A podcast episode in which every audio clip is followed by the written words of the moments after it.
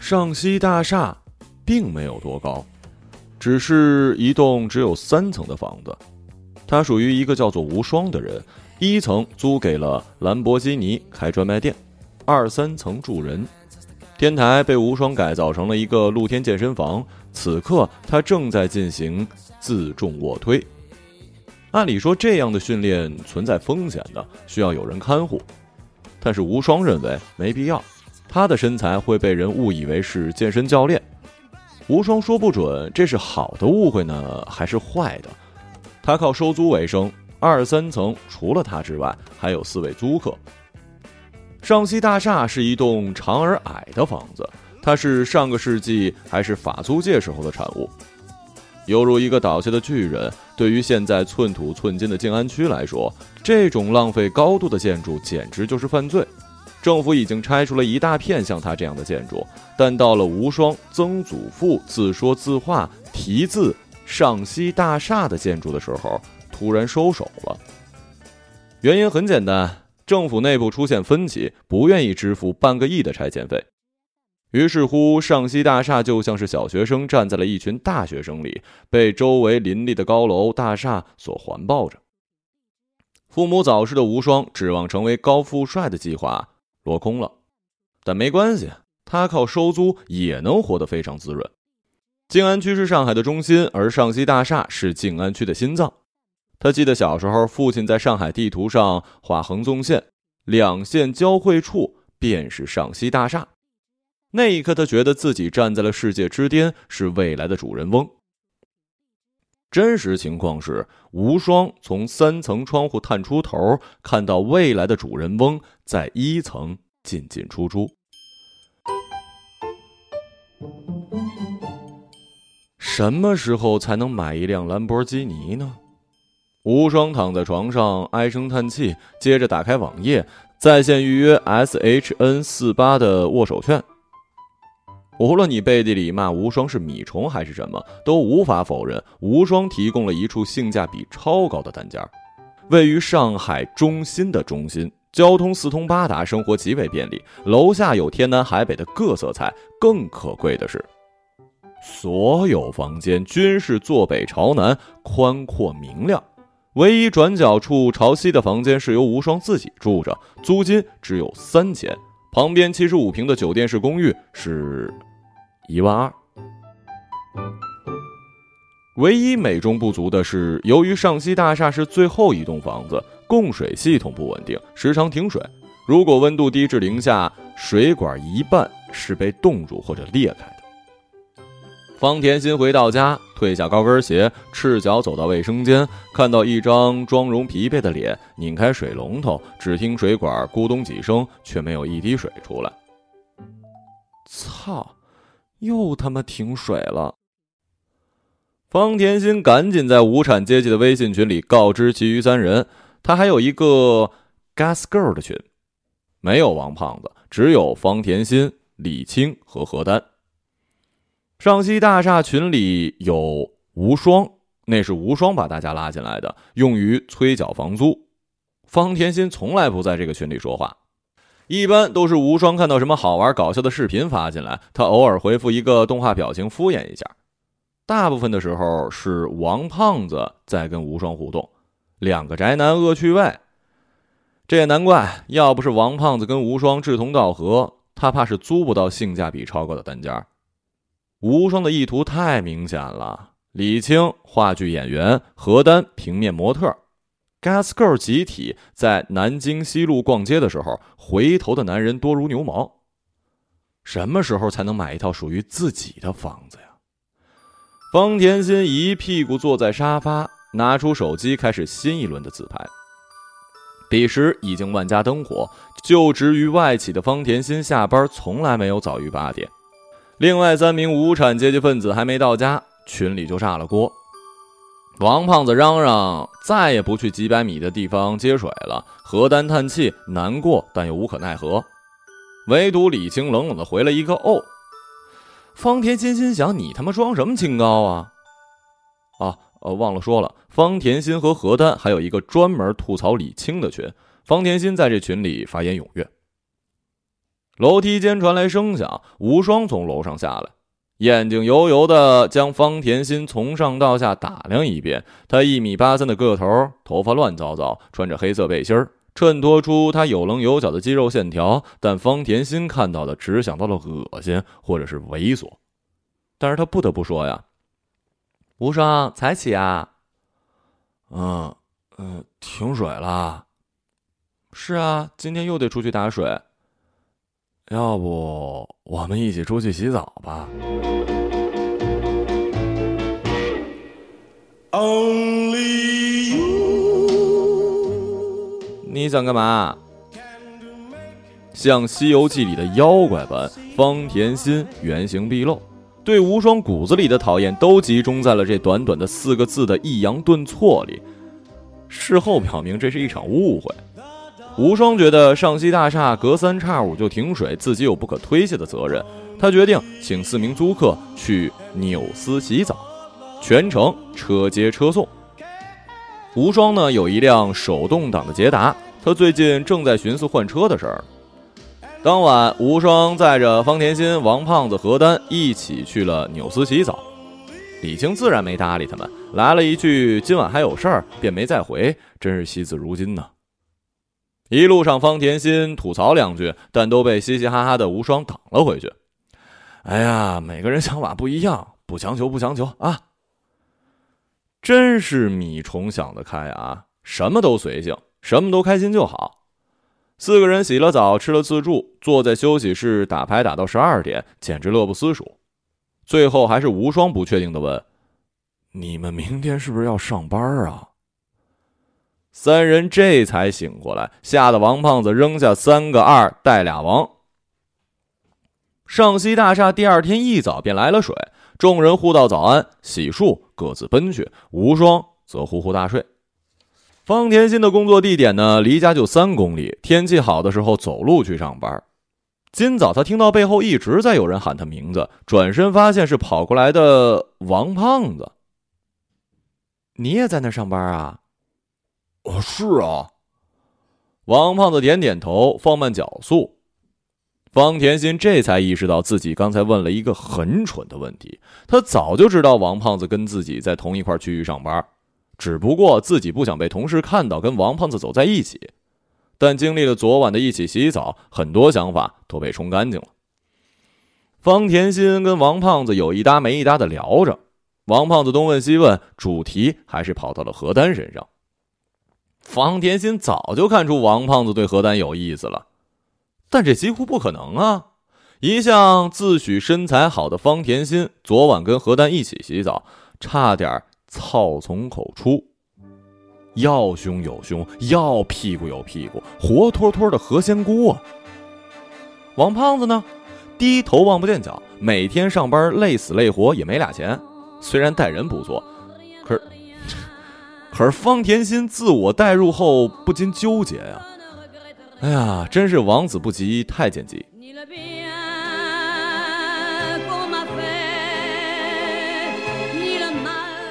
当然了，他也有两年没谈恋爱了。以后咱俩一块儿去上班吧，路上还可以聊一聊。行啊，无双这人，他其实也挺不错的。方甜心没接话，她怕自己一动心就被十厘米的根儿给崴了脚。这双红色的 Christine 可是打折时候买的，但穿在方甜心的脚上，别人都会称赞她为女王。方甜心喜欢的男人呢，在国外，俩人一起读书留学，最终方甜心选择回国，因为喜欢的男人一直没有对她说过“我爱你”之类的。而他们呢，又是以情侣的状态相处着，这让方甜心感受不到安全。同时，毕业之后刚开始留在国外生活，成本是非常之高的。方甜心的家里出了一些变故，已然负担不起，一切都得靠自己，靠自己去买喜欢的东西。方甜心从小就非常独立，但这不完全是好事儿。过于独立的后果呢，会让人觉得，嗯，不好相处。就拿停水这件事来说吧。闹得最凶的就是方甜心，他打电话向自来水公司投诉，跑到街道办事处投诉，还拖着无双去市政府拆迁办要一说法，凭什么不拆了呀？无双都愣了，他问了方甜心俩问题，一个问题是不就停水吗？何必这么折腾呢？方甜心说这是每个人应有的权利，你只有争取过才不后悔。第二个问题是上西大厦要是拆了，你还不得重新找房子呀？方天心表示不用你操心，我要是你，我就天天跑着去问，逼着那些当官的不得不把拆房子的事儿重新提到日程上来。无双正在训练自己的肱二头肌，他趁哑铃换手的当口，义正言辞地跟方天心说：“上西大厦是我的祖产，就是要拆，我还不给拆呢。这么说，你要当一钉子户喽？不是，我又不缺钱，是吗？你不是一直想换车吗？那你买辆兰博基尼给我看看呀。”兰博基尼在上西大厦开专卖店，真是选对了。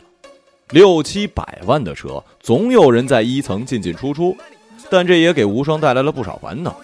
有人以为他可以享受员工内部价，有人羡慕他离豪车一步之遥，而真实情况嘞？无双伸出脑袋望着一层，啐了一口，不屑地表示：“呸，我才不买这种车呢。”方天心感觉好笑。他一直觉得自欺欺人是人类最大的悲哀，他肯定不会这样。喜欢的男人曾经开大牛带他兜风，雨天路滑撞上了一辆树，打了道路抢险电话之后，男人就坐在车里像没事人一样开始玩手机。俩人确实也没什么事儿，但这一撞就像是床上滚到地上，梦醒了才感到如此的疼。这也是方甜心两年没恋爱的原因。他变得不再轻易相信任何人，极度口渴也不愿意喝他人的水。什么白马王子开着兰博基尼在楼下等候的童话，自己早就不信了。但童话真是要在现实中上演了，方甜心也会不淡定吧？更何况，你看那人是不是李青啊？方甜心也伸出脑袋，顺着无双手指的方向望，一身黑，除了李青还有谁？他最喜欢低俗小说里蜜雅的打扮，留一模一样的发型，手上有一根永不熄灭的香烟。哼，不知道他从哪儿捡来的漏子。无双看的都快流口水了，眼睛里射出兴高采烈的光，仿佛是他要买的兰博基尼一样。无双口中振振有词。以后啊，跟李青搞好关系，说不定也能让我开两把呢。这话把方甜心气得七窍生烟，在心里把无双看得更低了。这不是请几次出去洗洗澡就能挽回的形象，是觉得无双没骨气，正逐渐变成一只身形巨大的腱子肉的米虫。你看，姐我炫耀过吗？曾经拥有这一切，尽管转眼烟消如云。于是，方甜心一把把无双的脑袋拉回来，严肃的问了他俩问题：“他有什么好羡慕的？”“我没羡慕啊。”无双把嘴边的口水擦干净。“你为什么不工作？你要是好好工作，也能买兰博基尼。”方甜心，你知道为什么我给你们的租金便宜吗？因为楼下租金贵。我说了，我不缺钱。这不是缺不缺钱的问题，你觉得这样天天窝在家里好吗？浪费时间。我又不赶时间。方甜心摇摇头，他知道这场对话鸡同鸭讲，绝对不会有结果，他该走了。虽然是周末，但是去公司加班准没有错。方甜心是众所周知的工作狂，别人都以为他在为买房的梦想而奋斗，其实不是。何丹知道，他不过是希望人生过得快一点，无聊就会比较慢，慢悠悠的就不快乐，这可不好受。谁知无双突然来了劲儿，冲他背影喊：“我又不是未来的主人翁，你管我呀你！”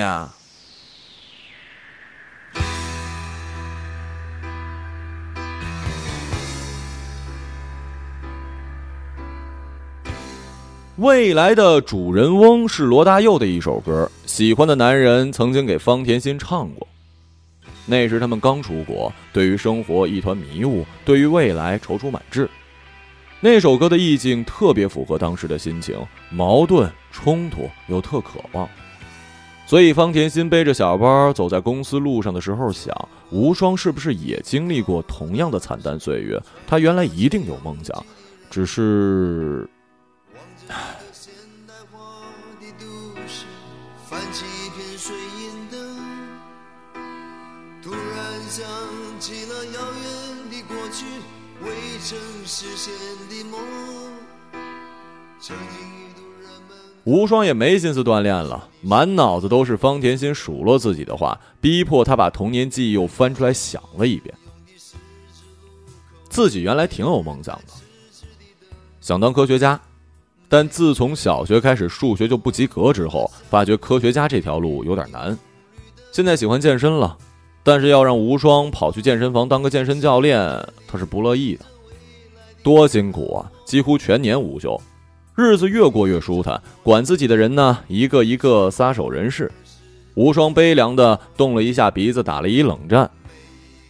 入了深秋之后，上海阴风嗖嗖，这个露天健身房恐怕得关张了。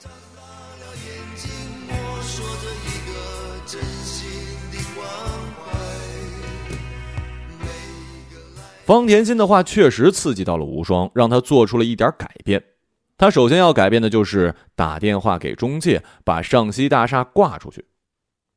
中介喜不自胜，在这之前很多人来问过价格，不过当时无双盼着拆迁，头很硬，压根儿对卖房子这事儿不考虑。现在呢，他打算两手抓，既要去市政府拆迁办活动活动，也要把房子挂到市场上去看看销路。双管齐下，效果很有效。拆迁办跟中介在几日后给出了积极反馈，但就目前情况来看，拆迁队拔得头筹，到了与无双敲定合同细节的阶段。至于兰博基尼在不在这儿卖了，他一点不关心。但无双觉得有必要提前通知一下四位租客，便在上西大厦的群里问：今晚大家有没有空，要召开一次家庭会议。破天荒的四个人坐到一起，他们听到无双宣布的消息之后，反应最激烈的自然是方甜心。你不是说这是祖产吗？那我也得响应国家号召，不能当钉子户啊！万一国家又不拆了呢？不拆就卖呗，很多人来看房呢。现在房市回落，你着什么急呀？我的房子要你管，我想买车了，行不行啊？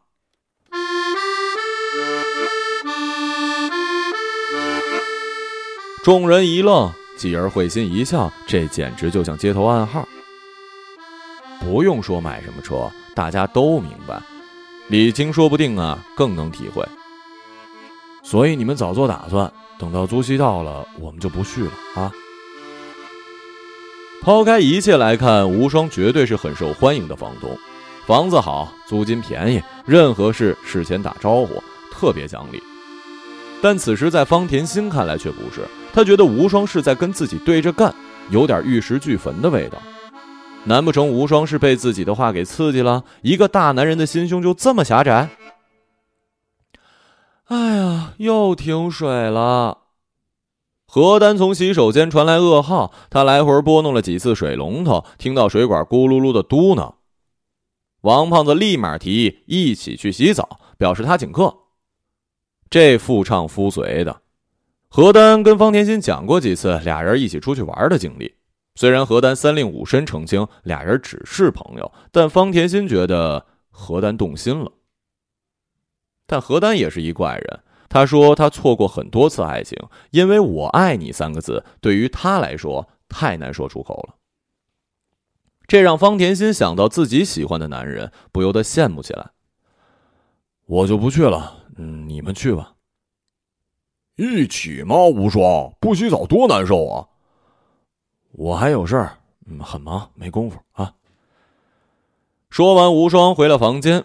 众人看出他不高兴，不过这次李青倒是没有装清高，第一个附和了王胖子的提议。四个人叫了一辆车，默默无言的前往了纽斯。一路上气氛很不好，司机大叔打开电台想活跃一下，不料电台放的正是张学友的《秋意浓》，越发悲凉。最后还是李青站了出来。我想跟你们说件事儿。什么事儿啊？我恋爱了。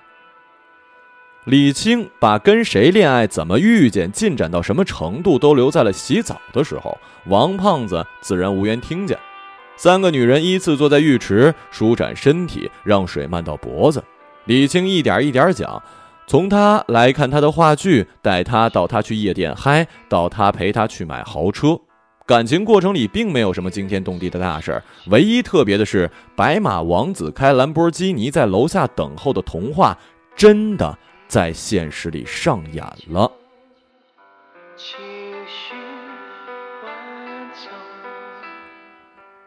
你们，你们会不会看不起我呀？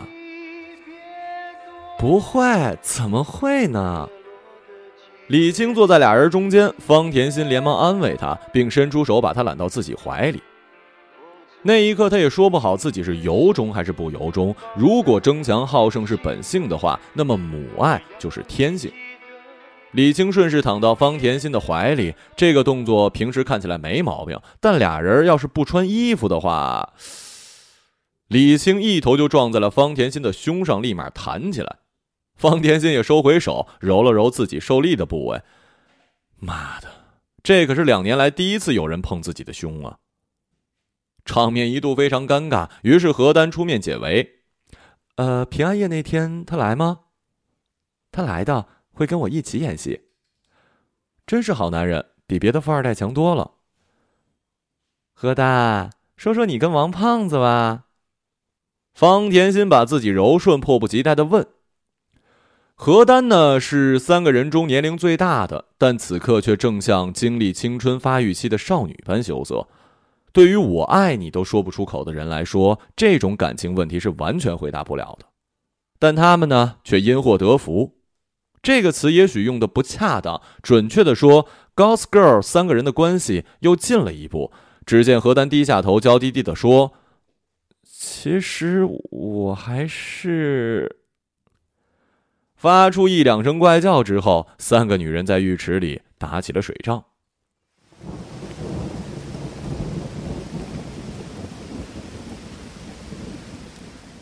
台风天儿，窗外的雨下个不停。方甜心头昏脑胀，实在没力气爬起来上班。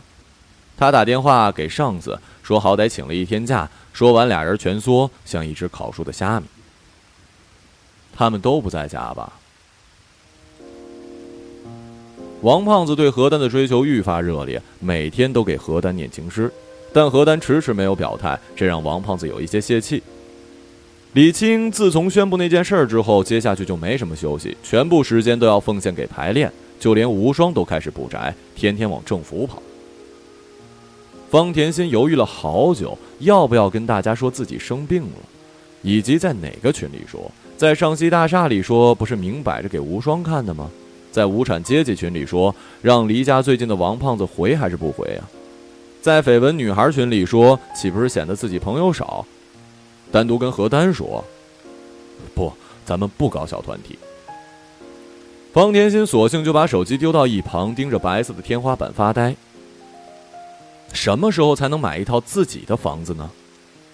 这个愿望短期内铁定完成不了。感到挫败吗？方甜心回答不了自己心头的疑问。经历了几次停水之后，他开始喜欢上这儿，而不是费着脑筋的想去逃离。如果能一直开心下去也不错，哪怕完不成各种各样的 KPI 呢？想到这儿，方甜心打算点一支香氛蜡烛，那是他自己给自己的礼物，一个彩绘的黑猩猩，伸长嘴撅着，似乎在向你索吻。方甜心一眼相中，觉得那才是内心真实的自己。至于燃烧过程中黑猩猩融化了会不会很难看，完全没必要担心。店员告诉他，整个燃烧过程长达八个小时，而方甜心只想看一眼火苗燃起的样子。他太忙了，连抽空看一部电影的时间也没有，只喜欢那些瞬间的事物。以及方甜心想在烛光里默默的跟无双说一声抱歉，就像许愿那样。他打开门去厨房拿火机，碰到裸上身的无双，吓了一跳，突然晕厥。幸好无双及时的扶住了他。方甜心被无双扶到床上，逐渐清醒，一定是身体太虚了。这都快下午了，他还是滴水未进。方甜心义正言辞的跟无双解释，并非是看到他裸上身才晕的。无双点头表示理解，自己一点也没有想歪。之所以裸上身，是因为习惯了，以为工作日白天家里都没人。说完，他不自觉地抖了一下胸，像是公猩猩捶打胸膛示威一样。方甜心并没有像往常那样翻个白眼下达逐客令，而是眼神逗留在无双厚实的胸肌、腹肌，并逐渐往下。看来生病会让人变得温顺呢，留意身旁美好的事物。无双也没有要走的意思，叉腰四处张望。这是他第一次进入方甜心的房间。方甜心呢，双手呈投降状躺在床上，丝绸料的暗红色睡衣衬得她皮肤更加白皙，像旗袍似的开叉到大腿，腰间的细扣似乎在方才晕厥时松开了一点，上身不再包得严严实实，而像是待放的花骨朵一般，露出脚和尖尖角。方甜心里面什么都没穿，她也不想再去整理，她也不想去动弹反抗，她像是一块龟裂的旱地，一直等着喜欢的男人，等了将近两年还是没影儿。不如及时行乐吧。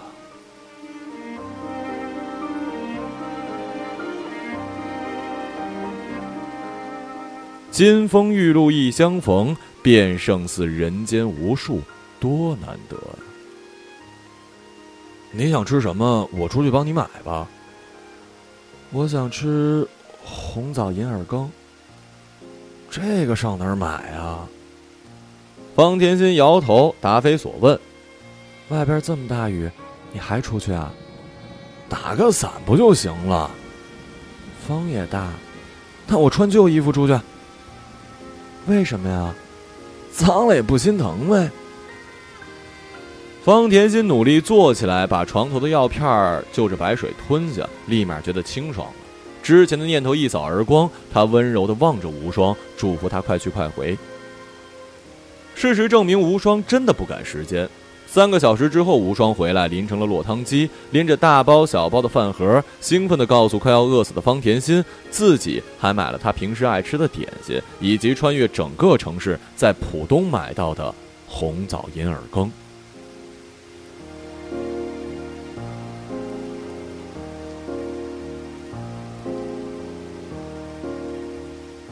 怎么淋成这样了？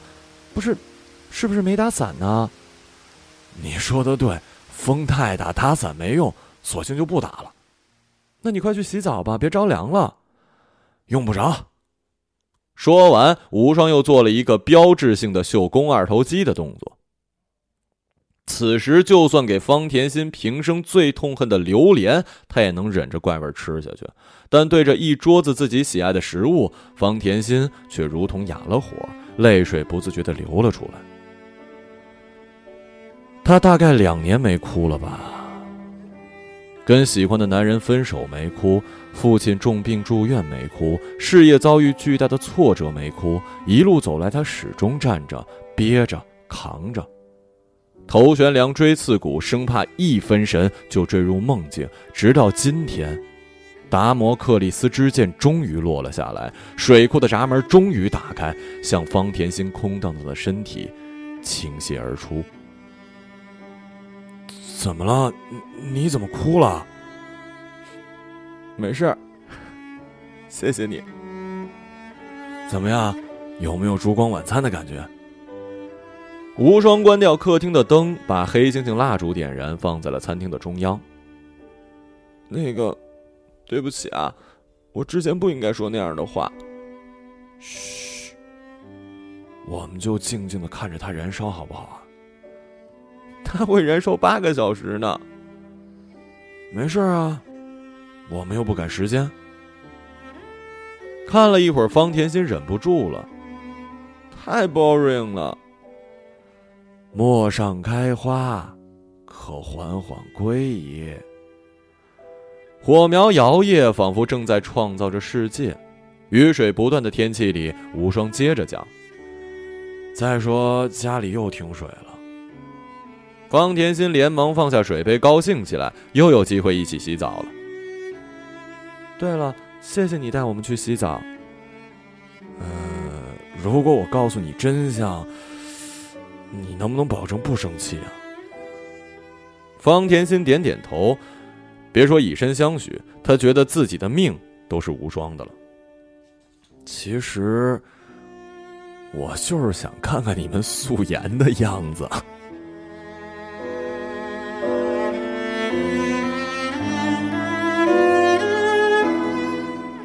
平安夜的晚上，上西大厦二三层被布置一新，这都是李青的主意。大家都同意他的大胆尝试。李青跟他的戏剧工坊以及男朋友打算在家里上演一出浸没式戏剧《青鸟》。所谓浸没式戏剧，是打破舞台对演员的束缚，让演员得以在表演空间里更加自由移动，观众也可以选择更自主性的观看方式，甚至参与到演戏当中。无双等人听到后连忙摆手，表示我们看着就好。这也难怪，除了方甜心，其他三个人都是第一次接触戏剧，一上来就接触这么高难的，好比小孩子不会走就先学飞了。无双不耐烦地看看表，他在二三层里上上下下得有十几次。开演前，李青说戏有两个小时长，现在大概还有最后二十分钟，他简直如坐针毡。但又不能表现得太明显，毕竟一旁的王胖子若有所思，频频点头，一副一副得道高人的样子。无双凑到方甜心耳边小声说：“你看王胖子，他肯定在装，肯定没看懂。”行了行了，你知不知道李青在外面商演一场多少钱啊？人们为什么要去找青鸟啊？因为青鸟象征着幸福。青鸟，它是。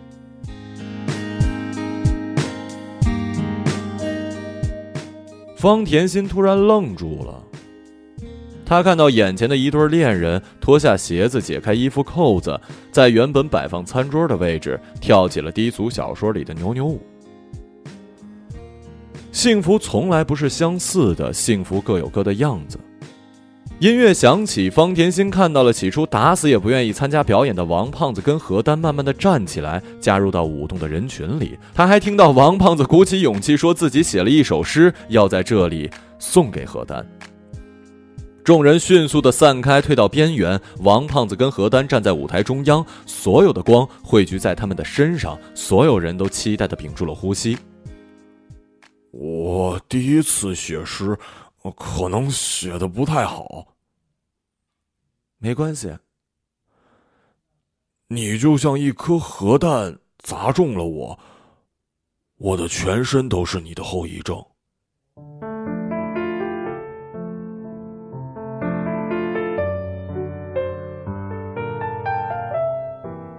我爱你，何丹对王胖子说：“我爱你。”王胖子的眼睛简直要笑没了，他打算继续念下去，却被何丹用手指抵住了口。李青走过来说：“即使没写诗，也不要把女孩子比喻成一颗核弹。但爱了，就是爱了。”众人再次聚拢，在音乐里肆意的扭动着。方甜心望了无双一眼，做了一个加入他们的动作，无双却摇了摇头，表示要给他一个惊喜。准备好做钉子户了？那算什么呀？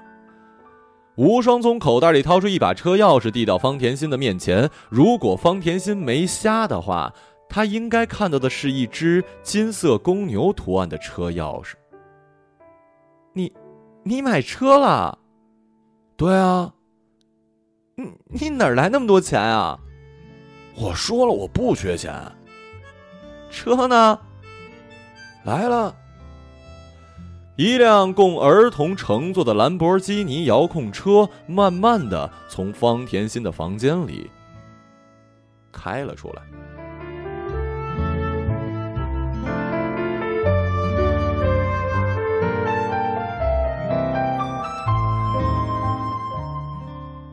一个朗读者，马晓成。